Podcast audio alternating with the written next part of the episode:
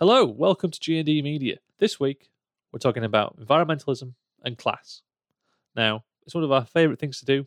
We do it a lot. So it was great to talk to Keir Milburn this week, someone who's been involved in class politics and environmental politics for at least 35 years. He was there back in the early 2000s around the actions around Drax um, and was unfortunately kind of involved in the Spy Cop saga. We'll, we'll kind of get all into that and the effects of that on on himself and, and the movement and what's not been learnt since then. Uh, we discuss who the working class are these days and how the world has changed around them, and if maybe they are in a different formation now than they were in the 20th century, and a whole load of other stuff. So let's get into it.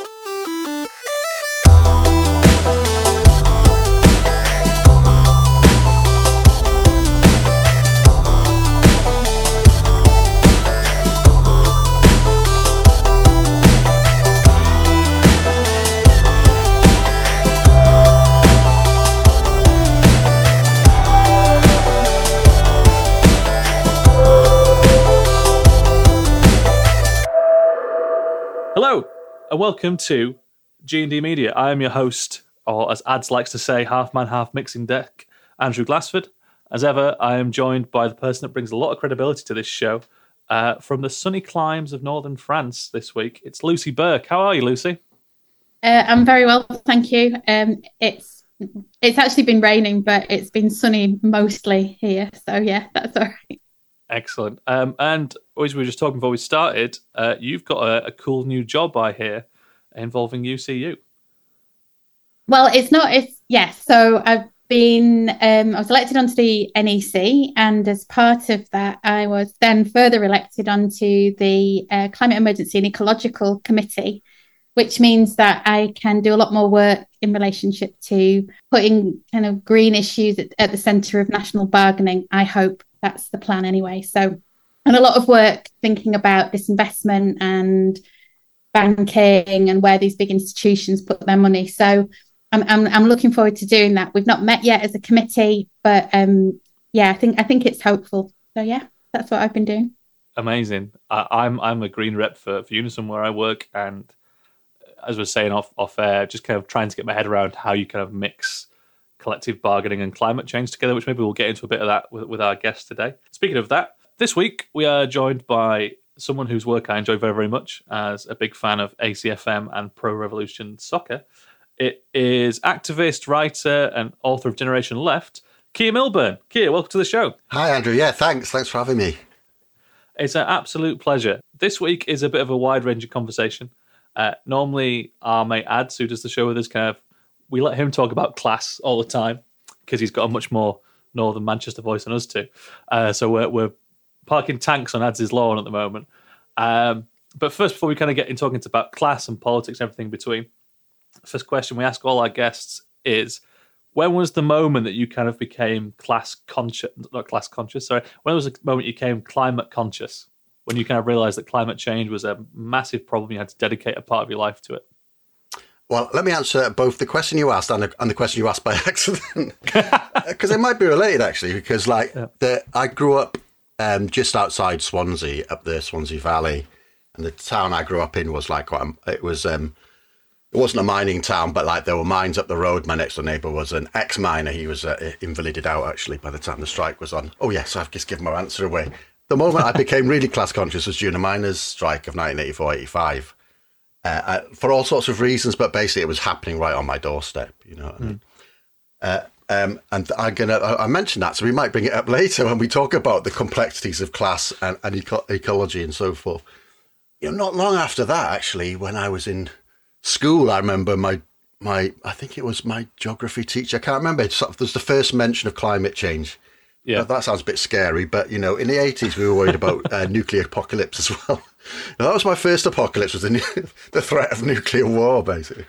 Um, yeah, and so um, I, like from that moment, you know, from that sort of uh, moment when I was in my late teens, I think I became aware of this sort of thing, and it one of those th- one of those those awarenesses that sort of grew quite yeah. quite sort of uh, of rapid quite rapidly. And I remember in 1989 is when the Green Party they suddenly won 15% in um, in the, the European elections that were held that year, which is like I don't think they've ever come close to that anywhere again. And it was suddenly this thing of like there's there there is a you know there's something happening here, and like that's Yeah. more or less when the first international agreements around that that, that climate change was like man-made. It was happening. It was a big problem. Sort of emerged. So I remember that as one of the spurs of trying to think through, uh, you know, what that would mean. Basically, by that point, I was. I was like a young anarcho punk, um, sort of, you know, sort of anarchist, but like it would be a class struggle anarchist sort of uh, sort of thing. So that like it was a you know one of these things where you had to take those take this new thing on board, and it did take Yeah. me, you know, it took me quite a while for it to become really central. I think. I imagine kind of confronting climate change had a bit of an effect on your kind of anarchist positions on on, on your politics. So how how did that evolve at, this, at that time? Uh, well, to be honest, it only knocked me out of uh, out of anarchism into you know my sympathies are probably to a more libertarian form of socialism or something like that. Um, but um, you, you know, it, it basically. Oh, I can tell you a bit more of a story. Let me tell you. Please do. Let me tell It's- you, we're- we're Lucy, all for the about stories, no, at the end of the nineties, um, the nineties are a difficult time to do politics. Basically, you know, there was quite a quite a when I was, you know, the early nineties was actually quite hopeful. That you mm. know, we didn't understand what was going on with the fall of the Berlin Wall. I, I remember going to like you know an East, a Western radicals meet Eastern dissidents meeting in in what was still East Germany, you know, we, all that sort of stuff, and we we thought that like you know this would open things up. In fact, it mm. proved the complete opposites, basically, uh, uh, and like, really ham- hamstrung the left. But so politics was very difficult, and then there was an emerging movement in the nineties. Uh, You know, the, the the movement, the anti-roads movement that developed in the early nineties. It started off with like very, very far away from class politics or even concerned with capitalism. There were these people called the Dongas, much more Great sort of like from a fantastic. sort of like you know perhaps a bit spiritual. Like I, I'm From not the quite diggers sure. to the Dongas. the diggers and the Dongas, yeah. Um, uh, but by the end of like by the end of the 1990s, like that movement, that anti-roads movement, had basically shifted in towards tr- recognizing capitalism as the, as a, as the problem, basically. And so that movement went into things. The anti-roads movement went into things such as reclaim the streets, which I don't know whether the, your listeners will know that, but it was a it was quite a big movement that sort of basically would occupy a road um, and then um, repurpose that road. Usually, it was based around having a party. There was a big sort of politicized party thing going on. You know, basically, uh, free parties were banned. You know, from the infamous criminal justice bill in 1992, and there were big, big, big, big sort of like demonstrations around that, which turned into big parties. Also, turned into riots as well. And so there was this thing going on, and so Yeah, this yeah. would be like the, the reclaim the streets was this moment where people would reclaim, say, we need to reclaim our cities from cars. We're going to do it. We're going to do it on this street, and we'll, you know, we'll get a, there'll be people dancing. We'll get a sand pit. We'll get some get some um, armchairs out and all these sorts of things. And the big one they did was up on a motorway just outside London. It wasn't the M11 because that's still being built. Can't remember which motorway it was.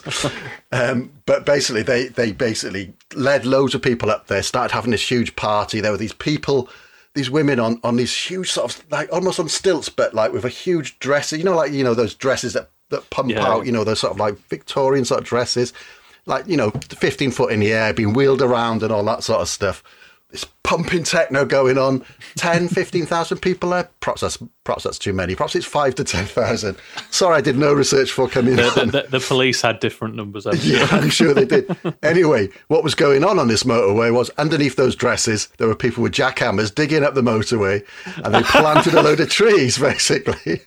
And they were using the techno to bum, bang, bang, bang to sort of Amazing. drown out the sound of that. And they were just hiding from view. So it was a really beautiful sort of moment. I feel like there's there's an element of that in like kind of modern XR stuff, but wi- without maybe the um, I don't know tactical influence of Yeah. using the techno and the dresses or to the- dig up roads. All the humour as well somehow. I think Yeah. maybe Yeah, I think I think that's what I, I really that idea of everybody coming together and it being quite funny as well seems Yeah, to yeah. be in a different space, right? But it seems to be Mm. missing from a lot of um, the the action that we're seeing and that kind of sense of collectivity as well. Yeah, yeah, totally. So, so did, did you have a jackhammer, or were you in a dress? I wasn't at that one, honest officer. um, but um, like that movement then went into um, It basically, it was, I'm just trying to tell a story of like this this movement which started off very far away from class politics, moving to Yeah. Basically becoming the anti-globalization movement of the turn of the century, basically, Right. because the, the anti-globalization movement is this big, big movement that people think was sparked in Seattle in 1999, where there's this huge protest against the World Trade Organization and this sort of like the, the, the sort of neoliberal globalization which had been introduced at that point. And the big thing there was that the Teamsters, the union, the drivers' Yeah. union, and the Turtles were connected. So people who campaigned or Save the Turtles were connected with the Teamsters. Do you know what I mean? But a month before that, you know, the, the, people had organised this thing called the Carnival Against Capitalism, which was where, like, they, it was a similar thing. People were having a big party and a demonstration, mm-hmm. but in the city of London, and like people charged up and tried to occupy the the stock exchange, and ended up having the punch ups on the stairs of the stock exchange with all of these Wow. coked up traders, basically. Once again, I wasn't their officer; nothing to do with me. so so it was this sort of move between from and by that point you know it was much more this is the problem the problem is global capitalism mm-hmm. it sparked a very big movement all around the world and it was almost like the rebirth of left politics after it had been really decimated by but by the fall of the berlin wall but also you know what that means the fall of the berlin wall is that like the world was split into two before that and when it's not split into two and so, so you could have global capitalism basically the, the global workforce which is accessible by capitalism doubled in a couple of years. Yeah. you know and of course if you double anything you know the price of that is going to go down basically and that's exactly what happened. And like, that's just a one-off event that, that that has never happened before in history. It will never happen again. You know that's part of why why it was so disastrous for both the left and basically the working class basically the global working class although obviously you know things have moved on since um, yeah, and then uh, let me just—I tell you what, I am going to tell you my story because it's an interesting one. Because when the when the anti-globalization movement starts to fall apart, like it, there's there's big things. It has really severe and heavy um, policing. You know, people get shot in uh, in Gothenburg in Sweden. Then a, a young uh, protester, Carlo Giuliani, gets shot and killed in a police riot, basically in Genoa in Italy in Christ. 91, I think. Um, you know, uh, so there's that going on, but then there's also it. There's also this. I, I went to um, a big protest in Germany, um, in Rostock, in a pro- well, let, let's say 1995. It might be wrong. I, it might be a bit later. But at that, right, so before that, it was the protests were why should eight people, the G8 meeting say, why should eight people be determining what happens around the world? Yeah. There, the G8, when they met there, they said, we have this problem, climate change. It can only be solved on a global level, and we're the only actors. And it was like, fuck, yes. Sorry, am I allowed to swear on this show if I get Please excited? do. Please do. God damn. so, like, that was, you could then see that, like, okay, they've outsmarted us here because that's Yeah. a very good, a very good answer. And so, when that movement fell apart in the UK, there was a big debate about what to do next. Um, and, Yeah. and that's where the the Camp for Climate Action, so the climate camp of the of the 2000s came from. It came out of the anti-globalization uh, mobilizations. I personally was arguing we ought to go a different way. I was Yeah. saying we ought to focus on work and on precarity. But basically, I lost that argument, and I, you know, I sort of said, "All right, okay, well, I'll go along with it then," because I've been I've been wrong plenty of times in the past. You know, you have to have a bit of You humility. enjoyed the parties, so why not carry on? Um, and so, yeah, I was involved in in that that that camp for climate action. Th- that form was the first one happened just outside Leeds, actually, at Drax, uh, just you know, Yeah. near Selby. Yeah, I'm I- I'm from round there, so it's uh, it's kind of I, I imagined you were kind of like on the news when I was well, not to Yeah. age this, but when I was a child, yeah, yeah, yeah. which is uh, incredible to think. So like. I was kind of reading a bit about, about the Drax climate camps and you know what happened with the police there and whatnot as they kind of built an iron ring uh, around the place. yeah. Um, w- was Drax then just still, just still a coal fired power station? Or had it moved to this kind of this new greenwashed biofueled entity that it is now? It was still coal. It was like the biggest coal power fi- uh, power station in Europe, and it was it partly in response to that those protests that they introduced this this biofuels cod ecological pseudo ecological sort of sheen on the on the top of it. You know what I mean?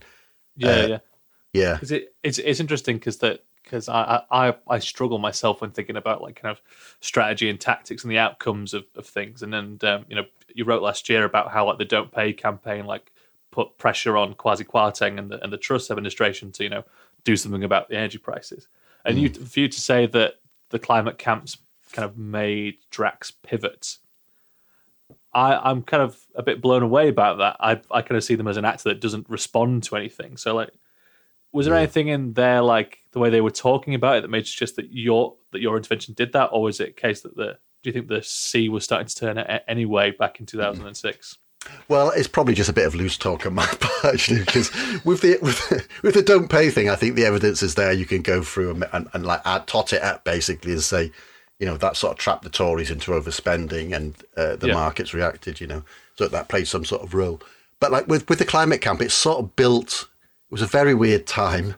Um, I am sorry if this has turned into a like biographical sketch, but at the time I was involved in setting up a, a social centre in, in Leeds City Centre called the Commonplace, which then turned into Wharf Chambers. It's still still there, Wharf Chambers in town. Um, I built one of the fire escapes. God, Wow. please, please let there not be a fire. That's the one bit which you built, which is still there. I think. Um, um, and we sort of we, we we we set that up as part of a mo- the anti-globalization s- s- cycle. Basically, there was a there was a a protest. There was a a G8 in Gleneagles up in Scotland, and Yeah, we we basically formed a social centre, and then we took like uh, you know several hundred people up to uh, up to Scotland to sort of protest. So it was you know that's that's sort of, so when when we had the, the the the climate camp the next day, that social centre was the was the hub from which it was organised, and the equipment was stored and all that sort of thing. Um, I had a friend there, Lynn Watson, who was part of that. Me and Lynn were on the yeah. finance committee of the the first finance committee. Then later on, she gets revealed to be an undercover police officer, Lynn Watson, in a in a uh, in a Should- it's a cycle of like undercover police officers who were revealed. yeah. Like, Yeah, so I mean, Yeah. another one. I mean, I, I was part of the group that like led people to, to take to occupy the, the grounds for the for the camp Yeah. to take place just outside. We had to be careful. We we like basically we, I led people through the night to get to this field. And we occupied this field and we ran up to the farmer's house with a big wad of money and said, um, "Yeah, take this money. We're not shifting, but you may as well rent us the field, don't you now?" And he did. take this money and shut up. Yeah. and you know, the person who drove me up there was another undercover police officer, Mark Kennedy. That's his real name. So we know Lynn Right. is Lynn's real name. We don't know what his what her real second name is. Mark was known as Mark Stone at that time and it was revealed as Mark Kennedy. And so this was a time of like really intense police repression. And so I went, I remember taking my daughter down to a, a, a climate camp in Kingsnorth, another big power station. Um, and, you know, it was like preposterous over policing, like Yeah, yeah. insane. Like uh, it's so bad, in fact, that like a young police woman, like, had to be taken off the front line because she was crying basically about what, what they were, you know, this hot, this ridiculous repression. Um, and and but because of that, basically because of the sort of um, the uncovering of this this network of undercover police officers, which had never really been happened before around the world, nobody had ever Yeah. managed to uncover not just one but a whole string of them, and the Guardian played a big role in that. And then there was a there, there was a so 2008 happens, which is the big the big event that we should probably talk about. There's a there, there was a protest in the city of London again, and there was a climate camp there, and it was really brutally repressed, and uh, the police pushed over this guy who was just trying to walk uh, uh, walk home. Basically, he was Yeah. walking a bit, so they pushed him over, Ian Tomlinson, and killed him. Basically, so it was that and this uncovering the police. Like basically, it really pushed back against police re- the police thing, and it basically made the climate camp an incredibly well-known uh, thing at the time. Yeah. This is Lee. This is around about 2010, so it's really, really was like a big, big thing, as big as XR is now in that sort of Yeah, yeah. sense of like you know really dominating public discourse and like discussion about climate change has really Mm-hmm. risen to the top. And there was a big mobilization for the COP15, which is going to take place in 2010 um, in Copenhagen. Well, I went over there. Lots of people went over there you know, and we realized, um, uh, oh yeah, like all we're doing is like militant lobbying Yeah. of politicians who are basically fucking uninterested in this. They're not going to do anything. I, I was in Berlin in 1991, and I was with a lot of people who were in the Neues Forum and had been involved in pro democracy movements, and who Mm. kind of wanted things, I, I, you know, definitely weren't embracing capitalism, but were also wanting a world in which they could travel and and like listen to CDs and stuff like that. Right? Quite Yeah. simple stuff, really. But they, you know, obviously they they talked a lot about Stasi Mm. surveillance and I was in the flat of someone who'd been under Stasi surveillance for for for a long time, um, and they said every single public phone box had been, you know, had been bugged and, and whatever. And there was, and they all knew that there was Stasi everywhere. So if you, whatever whatever you did, a lot of them were artists. Whatever you did, whatever you made, wherever you were showing your work, whatever, there would be someone there. And and it, it sounds very similar when you describe what you're talking about. Yeah. Um, because they, they, they used to say the Stasi modelled itself on the British security. Oh, really? I didn't know that one. Yeah. I mean, that might have just been a kind of type thing that they said in East Germany. I don't know, but um, that sort of idea of, you know, undercover mm. I, I sort of, I wonder what difference it, it made and what they were doing and what their role was in what you were doing, because it, it to, to some degree, the Stasi surveillance didn't stop Honecker falling and didn't yeah. necessarily stop people doing some of the stuff they were doing they just acknowledged that people were there and so i just wonder what you know what your what your perception of the role i mean obviously i think people did really pretty terrible things on a personal level in terms of forming relationships with people under false pretenses and that that's really really significant. But um what what role that kind of surveillance had. Mm. and and i think we're in this really interesting moment now because if you grew up sort of through 80s 90s you, you expected the police not not to be very supportive. And then and, and and now you know to put it mildly uh, if you were involved in any kind of demonstration or political activity or whatever or you'd been sort of tangentially touched by the miners' strike or been involved in that kind of stuff um it, it, it's it's now sort of really becoming clear that that's that's restarting with the criminalization of protests but i just wondered what your view of the role of all that surveillance was on what you actually did. Yeah, I mean it's it's difficult to say, isn't it? Because a lot a lot of what was going on was like empire building within the police. Um, mm. I basically people going undercover. I mean, you know, I can't remember what. Um, so I think Lynn was undercover for five years. Mark Kennedy was undercover for seven years. That's a lot. That's a large amount of money. You know, several million pounds. Um, you know what? What evidence they get? What do they do?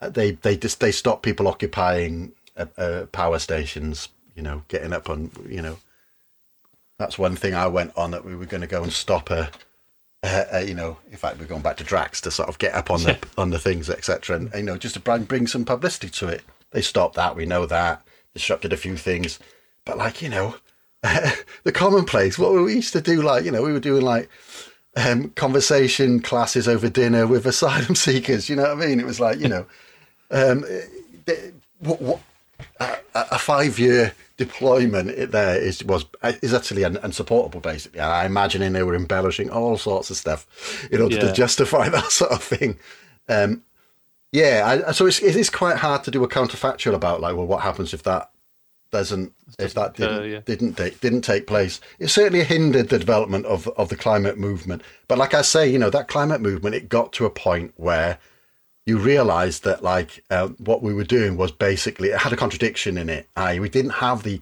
this is a global problem. We didn't have the sort of leverage um, or uh, uh, to, to do anything about this. Basically, do you know what I mean? We we didn't have the leverage to to do more than like militant awareness awareness raising.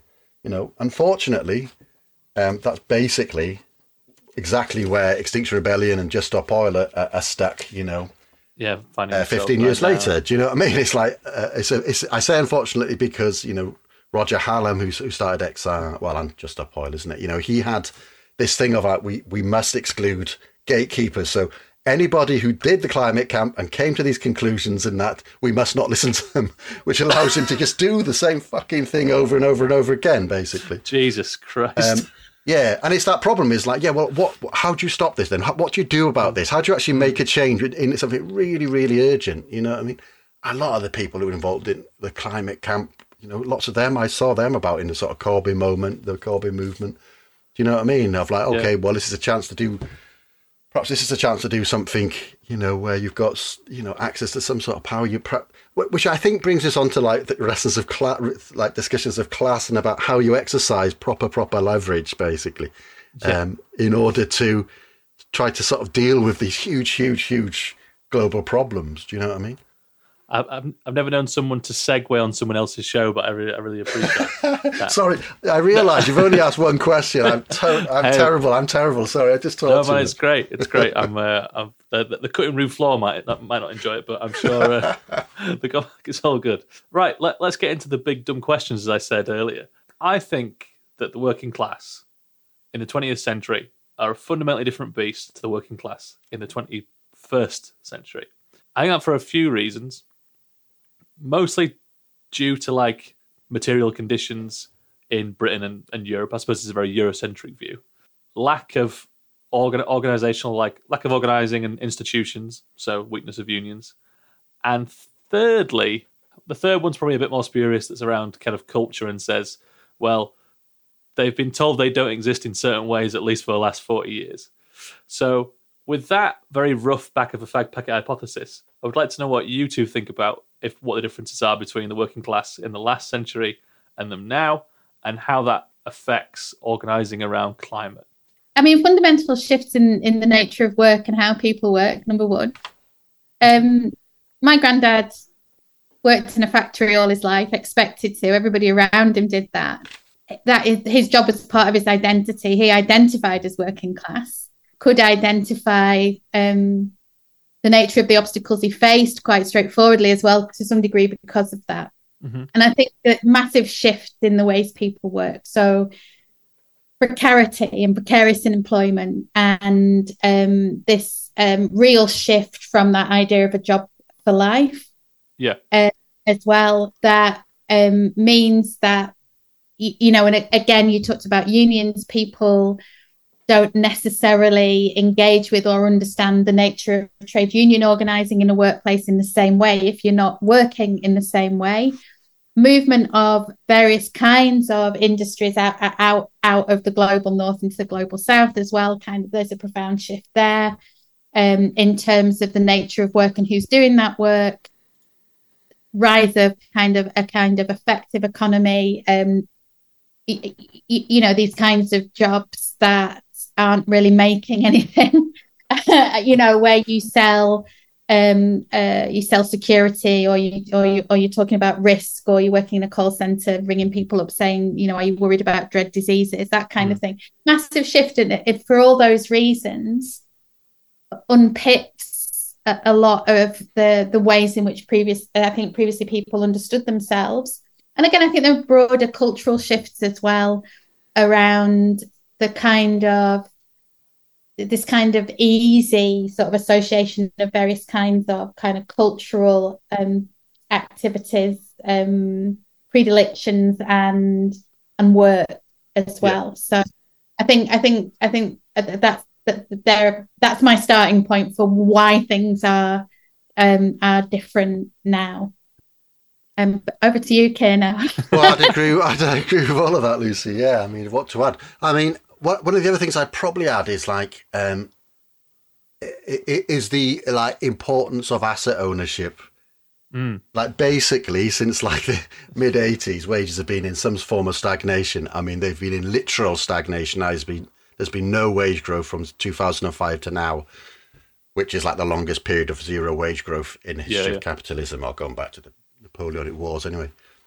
Um, and so, you know, what happens when you don't have rising wages? Well, basically, there's only one route to uh, uh, increased wealth, and that is to buy a house, basically, and hope that asset prices, house prices, keep rising.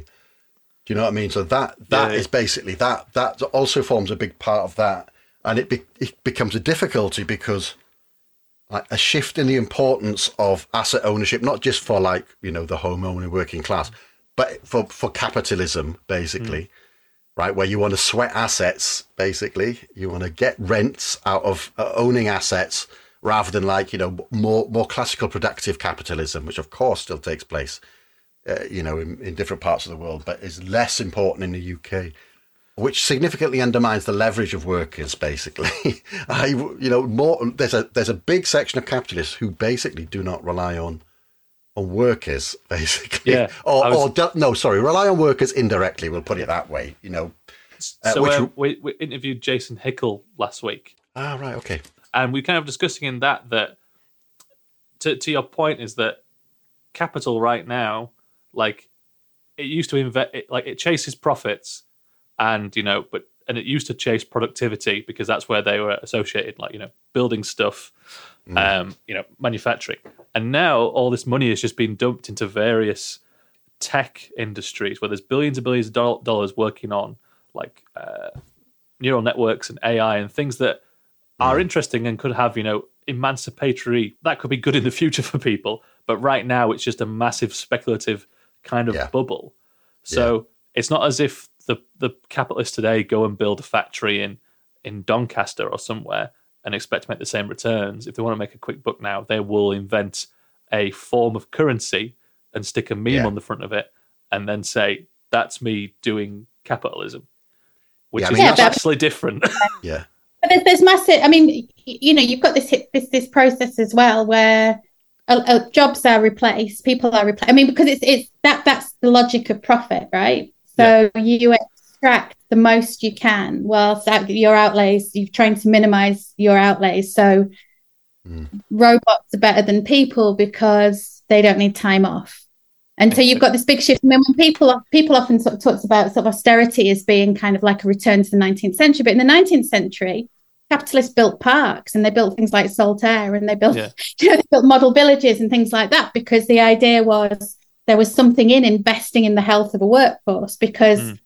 It, it meant that they stayed productive. But you wouldn't get that now because um, the idea is to squeeze as much as you can out of people, and that's why you've got this massive erosion. You know you see it in the university sector. Yeah you might you might get a ping pong table at google headquarters and that's kind of like as far as that goes i think google's slightly different actually probably in, in terms of the ways it works. Say you, you know the, I would say kind of how higher education works, for instance, in this country or other sectors where you you know you can create a big surplus labour force of people who are desperate for work. And mm-hmm. therefore you have no need really. The kind of people who used to think themselves at the center of something are now probably the most replaceable and the most expendable because of how the market has changed and the logic of this this kind of development. And then of course you have you know you have this world where everybody rents you know and it's the people who own the kind of thing that you you rent mm-hmm. if it's property or whatever or you know amazon prime or or, or netflix. yeah, exactly yeah, yeah. It's it's yeah. grim.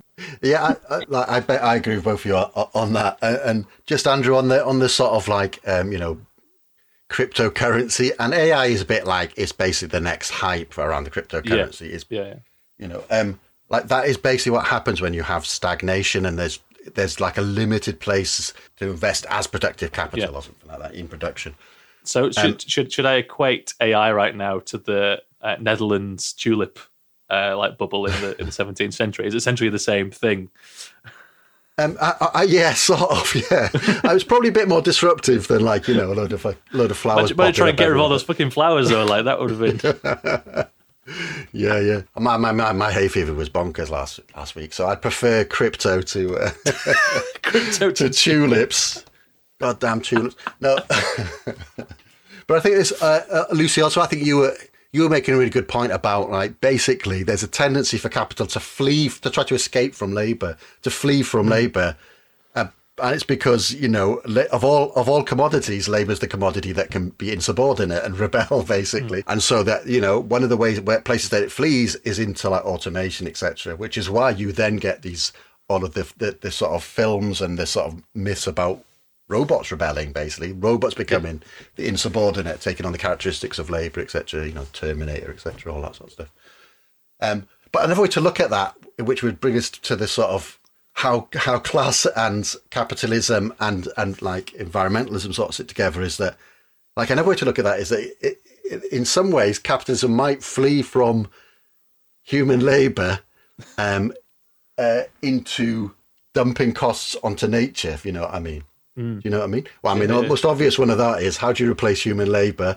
Well, you dig up a load of coal, burn it, and then get your spinning jennies. Do you know what I mean? All the Luddites yeah. knew that.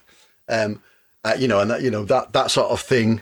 Um, but it's also that that yeah, the other the other part is like you know, there's there's the, there's this thing of like capital always wants to dump its costs on something. You can dump them onto onto yeah, labour or or, or humanity.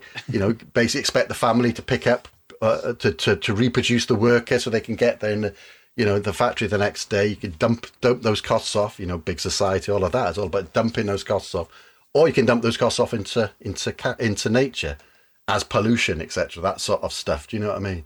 And what that sets up is this sort of there's a potential there for a form of green politics which you actually you know want to protect nature at the expense of humanity. If you know, uh, Yes. not humanity, yeah, Yeah, yeah. at the expense of of labour, basically. Well, I, I think this this kind of you're brilliant at this, Keir. Segueing into my next points is uh, is this.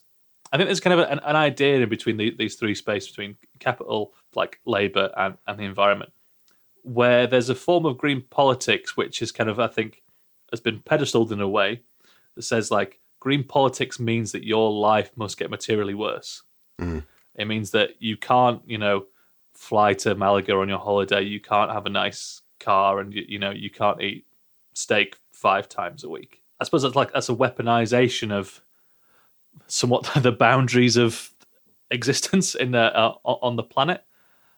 And this is something that kind of degrowth gets a lot of stick for, saying that you know, like people like Matt Matt Huber kind of talk about how degrowth is framed around you know, well, anti-working class in certain certain ways. And I'm I'm wondering how do we kind of fight against that in right now in, in the kind of current political situation. You know, we've got a potentially a Labour government that may happen in the next two years. Knock on wood, maybe. I'm I'm unsure about the whole situation anymore. Uh, their version of green politics seems to be like traditional Labour version of it, is that we're going to just focus on power and infrastructure and not really deal with any of the kind of cultural side of this from what I've read so far. I kind of see that as a bit of a dead end because it doesn't really take into account the fact that there are boundaries to our existence as a as a planet, which maybe some of the more stronger kind of green politics are. So I feel like green politics now is in a bit of a weird, precarious place between people who mm. are you can be really snobbish and snotty about it, or you could be seen as someone who wants to, you know, reduce your livings to being a peasant farmer again. Mm. So where's our space in that as I guess socialists or anarchists or whatever, or leftists in, in general? Yeah. There's not a trap. I have renounced my uh, anarchist, youthfully anarchist deviations. um, it was a different time. Um, there's a couple of questions there. We should definitely come back to like the Labour's version of the like 28 billion that uh, they've got set aside. Uh, Yeah. We should come back to that because I think that is a really big battleground. You know, not on very favourable grounds for us either. That battleground, but um, we be- we really really need to come back to it. But um, yeah, there's another debate going on, which is uh, between like eco-modernists, we'd say, and like the degrowth sort of thing. And and like uh, you know, degrowth is a terrible way to to, to talk about that. Um, and there, there's something to be careful about all all the time when when that. I mean, I'm I'm probably more on the sort of degrowth um, side of that. And like, yeah, the, the real big problem is is um, well, there's a few there's a few problems in it, right? One of them is um, like if you just start talking about degrowth, etc. Um, at the moment, you know, or even any sort of green transition, right? People are going to expect a green transition in which they have no control over this, and they're going to pay the costs. You know, that is basically right. they are very right in that. Underneath that, that basically that gives birth to all of these sorts of, you know, like 15 minute conspiracy theories and these sorts of Yeah. stuff and people flying off, you know, basically losing touch with reality to, to, to be perfectly honest. But like the impulses behind that are pretty, that's like a not a, you know, that's an, a fairly acute Yeah, summary of like how green, how green transition will happen unless the balance of forces are, uh, and the balance of forces are changed in society, basically. Do you know what I mean? Yeah, yeah, Um, yeah. in terms of like the the more like long longer sort of um uh, like the, the idea of like you know yeah this this sort of green transition are we uh, should we be eco modernists or should we be uh degrowthers etc etc like basically the, the the sort of key to that is we probably should be traveling less by by aeroplanes. Do you know what i mean? I mean there there are, there are like natural boundaries that exist outside human belief. Do you know what I mean? Yeah, yeah. Doesn't matter whether you believe the carrying capacity of the of carbon in the atmosphere is such or such. That's there. That's independent of human of human uh, belief Yeah, we, systems. we will so forth. find out very quickly what it is. I mean, I, I would think it's the, the the problem is that degrowth has become sort of tied to this deductive logic. We're going to take stuff away from you. Yeah, You're- yeah, yeah. Um, and and rather than a redistributive logic. i.e., we will spread things around.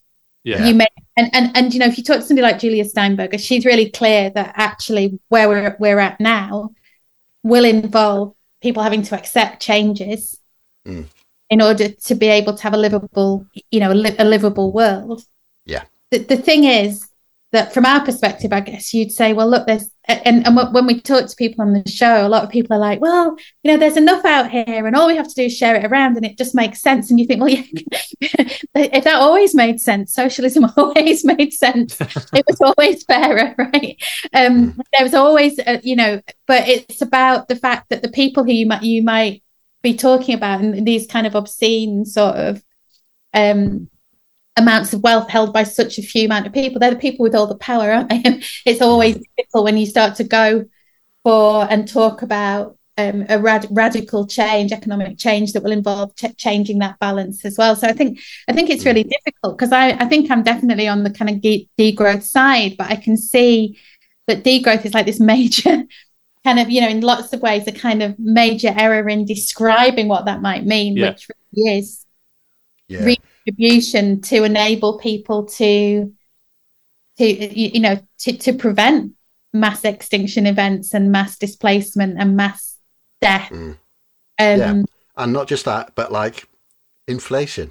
yeah Really driven quite a, lo- a long way Yeah, by Yeah. you know so our declining because that's I, I- I mean what's one of the points i was gonna i was thinking i'd try and make was that you know in a way we are living with climate change now and uh, and like that is producing class politics of course because Yeah. we live in a class society so yeah the like the cost of living crisis lots of different causes but like behind that the reason it's never ever going to go down to that like the, the low inflation period we had before is because the effects of climate change i.e you know, um, uh, increased uh, uh, extreme weather events and the shortages and the problems that that produces, etc. That's not going to go away. That's going to increase. Do you know what I mean? Yeah. Which means that like that's going to push push inflation up, etc.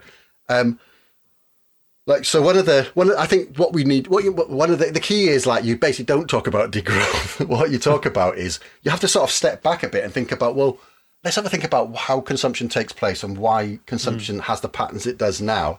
And, and you know, there's all sorts of reasons for that. One of them is uh, that we work far, far too long and hard. Uh, you know, it exhausts us. You know, the working week hasn't been shrinking the way that people thought it would in the past. You know what I mean? Um, and that's pa- partly why you have these patterns of consumption, like I want to fly away and have two weeks abroad. That sort of pa- pa- pattern of consumption, basically, uh, and the rest of the sort of consumption we have, where we go and have a ready meal, etc. Because you get back from work and you're knackered and all that sort of stuff. You need a car because why? Well, look, we all live in Leeds. Oh well, uh, we all have Leeds connections. public transport we're- we're almost all does not exist. yeah, but like public transport in Leeds is it's insane, isn't it? You know, it's utterly insane. When I want to go and catch a train, like if it's in the morning, I you know I'm pretty cautious about getting a bus because I don't know, I've no idea how long that bus is going to take Hmm. to go and get a train. So you end up like getting a taxi in, and there's nowhere to park around this. st- Like I I understand my patterns of behaviour are driven by these constraints, these like infrastructural and like social constraints, which are you know constrain my choices, offer me a limited range of choices. Do you know what I mean? I, So what you what what you have to do with that is saying, look, you know, you're not going to have if you change things in s- the, the, the way we organise things, you're not going to have the same patterns of consumption. You're not going to want them, right? It would make no sense if you had public transport which was you know really reliable, etc. The, the need for a car or the you know the need for a car all the time just really really diminishes. Do you know what I mean? And then Yeah. you have to think about the the different circumstances of people who live outside, you know, peri-urban, but like you know that that. So basically, my my my main point is this: I, I'm involved in setting up an organisation called Abundance. You know, um, uh, the abundance we've we've got in mind is like we want an abundance, like not of, you know, um, uh, of of of you know Stuff. the latest iPhone, the stuff. You want what the people want. You want more control of your life. yeah. And part of what having more control of your life means is you have more time under your control and not under the control of capital. Right? That means you have a very different pattern of life. So what you want is a democratic economy, basically, in which you have much more control over what goes on, much more control over what goes on in your area, much more control over like how a green transition will take place. So you don't think it's imposed, and you've been involved in the deliberations about how it happens. And then all of a sudden, like somebody says, 15 minute cities, conspiracy, they're going to trap us in our thing. Well, no, no, actually, uh, you know, we had an assembly about this. Uh, we basically decided we're, we were allowed to travel outside. Uh, you know, you basically say, I was involved in that decision. You're crazy. Yeah. You know what I mean? At the minute, you can't say that. Do you know what I mean? Yeah. It's that, like, you have to think about, like, that is the sort of change we're on about. We're having to, if you want to, there's a different ways in which green transition can take place. One of them is going to be centralization of, of, of assets, centralization of wealth and power, and us basically having being having no choice but to rent everything, cars, absolutely everything off these incredibly wealthy people And to eat the who we have green. no democratic access to, no control over. Yeah. And like, just to go back, sorry, I'm a terrible ranter. No, I, I, I to have that- such a big question anyway that it's you know you can pick- pick and choose what you want to talk about. But like, just go back to that, like the the like, how is green transition going to going to uh, take place? That 28 billion that Labour have said, and now they're rolling Yeah. back on a bit, and all that sort of stuff. At the minute, it looks like they're going to be following what Joe Biden mainly was doing in Joe Biden's uh, Inflation Reduction Act, which Yeah. was like a really big, huge investment actually, which has rolled, been rolled back a bit, but it's still a real significant change. And like i there, what's mainly happening is that you're doing public-private partnerships. yeah, it's, Right, which it's, is where the tax state- credits and Yeah, yeah, pumping yeah, money yeah, into sectors to let them to like yeah. prime pump stuff. Yeah, Yeah, yeah, totally, yeah. But even more than that, I think now because like industrial strategies back, so they get like governments are going to be like the, what people used to criticize the government for for nationalization was that they would pick the winners and the losers rather than the market. yeah, Check that out the window that critique now because the government is going to be choosing the companies who are going to do stuff, and they're going to give them lots of money, right? And like, this is something that like in particular like the that BlackRock and the big asset managers, the sort of like asset. Uh, people who hold like BlackRock hold like I don't know something like one third of of the the shares in the in the US uh, stock exchange or something Yeah. ridiculous like that. You know, they are saying this is what this is the way you do green transition. We've got the capital. You take away if the state takes on all of the risks, right? Does all the risky stuff. We'll I've pile in. Yes, it's a very familiar story. We'll pile in and we'll do the green transition for you. Guess what? At the end of it, we're going to own fucking everything, Yeah. basically, and that wealth is going to accrue to us. I just wanted to roll back a little bit on something we've, we've been talking about, kind of about the, the degrowth, eco-modernism uh, Right, yeah, uh, yeah. arg- arguments. Is that there's definitely a a there's definitely like a slither of this argument which is a, which is moralizing. You know, there's there's an argument, especially I think in the ways that Extinction Rebellion operate as well, as saying like you know you're what you're doing is bad for the world and you're and you're a bad person. It's uh, have you got like a moral argument about abundance, about like saying oh we will have everything we need and that will be a better way. Like, how do you stop people feeling bad about wanting things? Yeah, I'm, well, I'm, I'm yeah, not I'm- high. I swear, I'm not high. I swear, I've I've I've had a bagel. We will stop people wanting things. we, that's like a Buddhist strategy, isn't it? You have to renounce all your possessions and stuff. Yeah. Yeah, I mean, but like to be serious, like that, there is a real, real danger in green politics around that sort of Malthusianism, which Yeah. can often be very, very racist. It's like you know the Yeah, Green yeah. Party came out of one of the one of the sources of the Green Party was this this organisation. But basically, there was a, a series of businessmen in it who'd read this this article by um, what's his name Ehrlich, who was basically you know one of the first sort of like overpopulation sort of theorists. Apps. I've just read a book called Palo Alto by uh, Ma- Malcolm Harris, uh, and it just lays out this like absolutely stone cold racist eugenics eugenicist, basically. You know, basically really far right guy. Yeah, yeah, yeah. Right, uh, and that's one of the sources that fed into this. That's that sort of you know, but we need to we need the population's too big. We need to reduce it. We're not going to reduce it here in the UK. We'll we have to reduce it. Amount you know, that population of Africa is going to get big. That sort of stuff that comes out all the time. Like, Do you know what I mean? that explicit as well. Like, Uh, well, I mean, with with um, yeah, no, I mean, not. I, I, I let I've got to cut my cloth a little bit carefully here, but yeah, no, no, no. I mean, that's basically behind that. A lot of that Right. Malthusianism is basically, uh, yeah, there are eugenic arguments behind it. I Right. Andrew, th- th- th- those arguments exist in all of the health uh, economics around prenatal testing, around disability, for instance, and yes, disabled yeah, yeah, yeah, yeah. and, and healthcare rationing for disabled people and the reasons why lots of disabled people died during the pandemic is cut, cut away the kind of um, sort of rhetoric uh, around equality and diversity underpinning all of our systems is a real brutal util- utilitarian logic which says Mm. some people are uh, more valuable than than others and that you see filtering through into a lot yeah, of green politics and this kind of politics which is all about kind of some kind of return to some sort of primitivism. yeah, yeah. that it really only suits um, some bodies and some, you know, and not others. Yeah. And yeah, that's no, no, totally. we've got to we've got to avoid that. Well, I'm, I'm only saying that because I'm like, raising that because like, like we can't just think that we have to be careful when we talk about these degrowth and these sorts of things Yeah. like like that. Uh, and so, yeah, the, the, yeah, and we have to keep in mind, like you know, capitalism is the the cause of this. Do you know what I mean? There's a there's a we, we live in a system which has got this inbuilt dynamic basically to grow. Uh, to grow at the maximum rate, at the, you know, and you, Yeah. you've got to meet or beat the market average, or you go out of business. So it's not about the morality of any of the people involved, not about the morality of the people in, you know, at the top of BP or anything like that. You know, Well, I, I think they're different actually. I think the people at the top of BP are probably have a moral failing in the fact that they're organising the end of the world very explicitly. I think Yeah. I think there is a distinction between those two sets of people.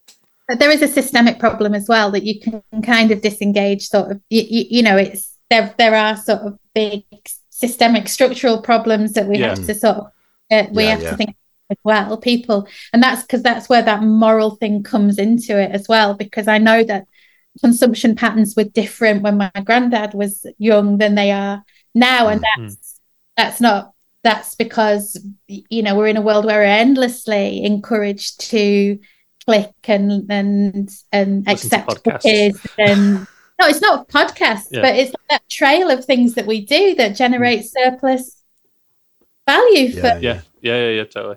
I sound as though I'm slagging off J- Just Stop Oil and Extinction Rebellion. I sort of am, but like I totally understand it. Like it's like. Mm.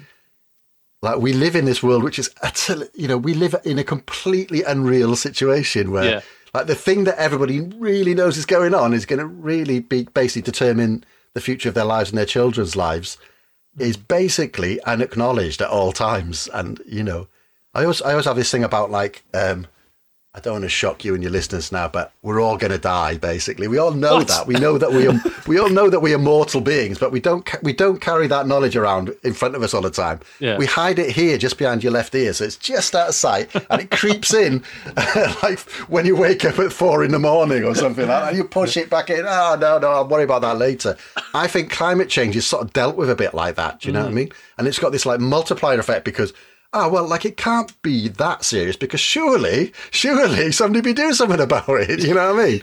Um, and like, nobody is and so it's you know it's that thing of like and so you they all you know these young young people like gluing themselves to Van Gogh and stuff like that. It is they're running in and say, "For fuck's sake, Yeah. what's going on? Be fucking realistic. Why do we, we what, what what is going on? Hmm. We all know this is happening. and We we basically act as though it isn't happening. Basically, so I can totally understand this. Like a cry of like, you know, please, please, let's please let's face up to reality. Do you know what I mean? Well, yeah, like Unfortunately, I don't think it's the best strategy for actually changing things. But like, I can totally understand what what people are doing. Do you know what I mean? Well, yeah, this Um, is this is the crux of it, isn't it? Like, if the end of the world is nigh and you have any power to stop it, taking any action is is a form of, I don't know, do, doing something. You know, like you were you were engaged in the in the process. So you know, gluing yourself to soup. Um, that shouldn't be disparaging. Like, I really appreciate those guys doing what they're doing because I just fucking talk in my bedroom, you know, once a week about this, doing as adding more hot air to the problem. But you're right. It's like, well, it's the same problem you were experiencing back in 2006. It's basically like lobbying intensely in a militant way to a, a in a lot of ways with the XR and Just Stop Oil stuff is like not to a, an unknown actor, but to an unengaged actor, where it's just Mm. like out into the world. Um, which I guess is where we need the class politics to come in for, for there Mm. to be consequences outside of that particular space at that particular time. Mm.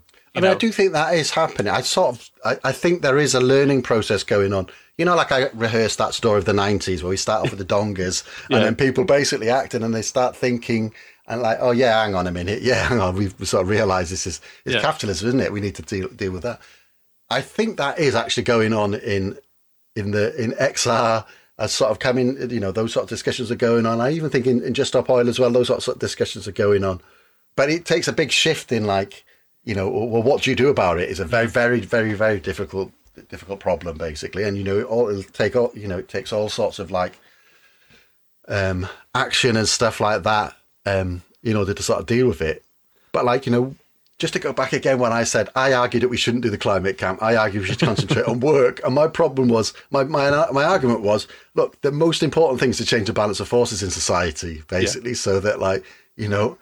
Uh, the the working class, most broadly drawn, has more power and can and can exercise its influences. We cannot assert our interests. We cannot at the moment. Really find it very very difficult. And so, who is det- who's interests are determining the way that like you know the green transition is going to happen. Well, like the I can't remember his name now, the head of BlackRock. He has you know they're putting a lot of effort into this to yeah. to, to, to lobby, which you know when I think there will be a, a, a I think Labour will get in. I think it'll I think it'll reduce a little bit, but it, it's a bit like a you know before Blair got in, you know the Tories had blown themselves out basically, mm. and they have now. They've totally blown themselves out.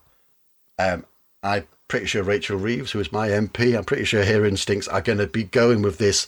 Well, we let private capital sort it all out, sort of thing. But like, there's a, you know, you can only do that if you don't create a big, big. If there's not a movement around there saying no, like yeah. you know, that is the problem. That is the problem. Handing over this huge amounts of money so that like the inequalities of society just get exacerbated. We lose more and more power. We, uh, you know, we we we are left as like these sort of like feudal serfs renting off our mm. off, off these people who own you know absolutely all of the infrastructure in society, which is sort of what we do now. You know, if you want, if you want an image of the future, look at Elon Musk jerking off on Twitter. But for every bit of infrastructure we want forever to uh, massacre uh, George Orwell. And on that bombshell. yeah, I think that's a brilliant place to stop. Uh, thank you, Keir, being a brilliant guest and uh, talking about literally everything.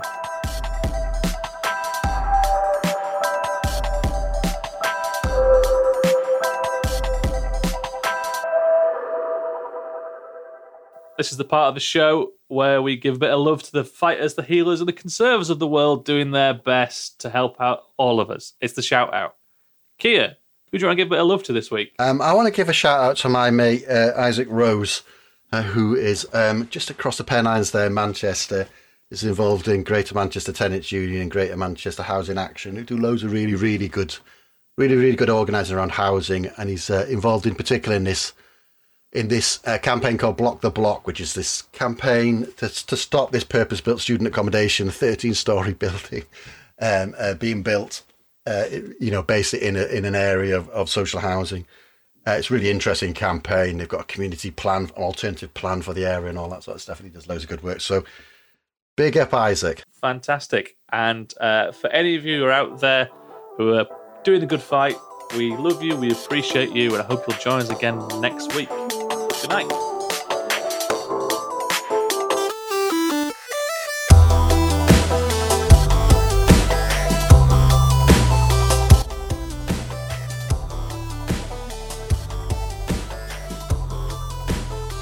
We'd like to say a massive thank you to all of our supporters on Patreon, with a special shout out to Lizzie, Jill Burke, Kaylee Woods Hartley, and Guillermont. Uh, if you'd like to join these amazing people and support the show, head to patreon.com forward slash GND Media UK. And if you can't afford to help us out, please leave us a review on iTunes, Spotify, or wherever you get your podcast. Thank you so much.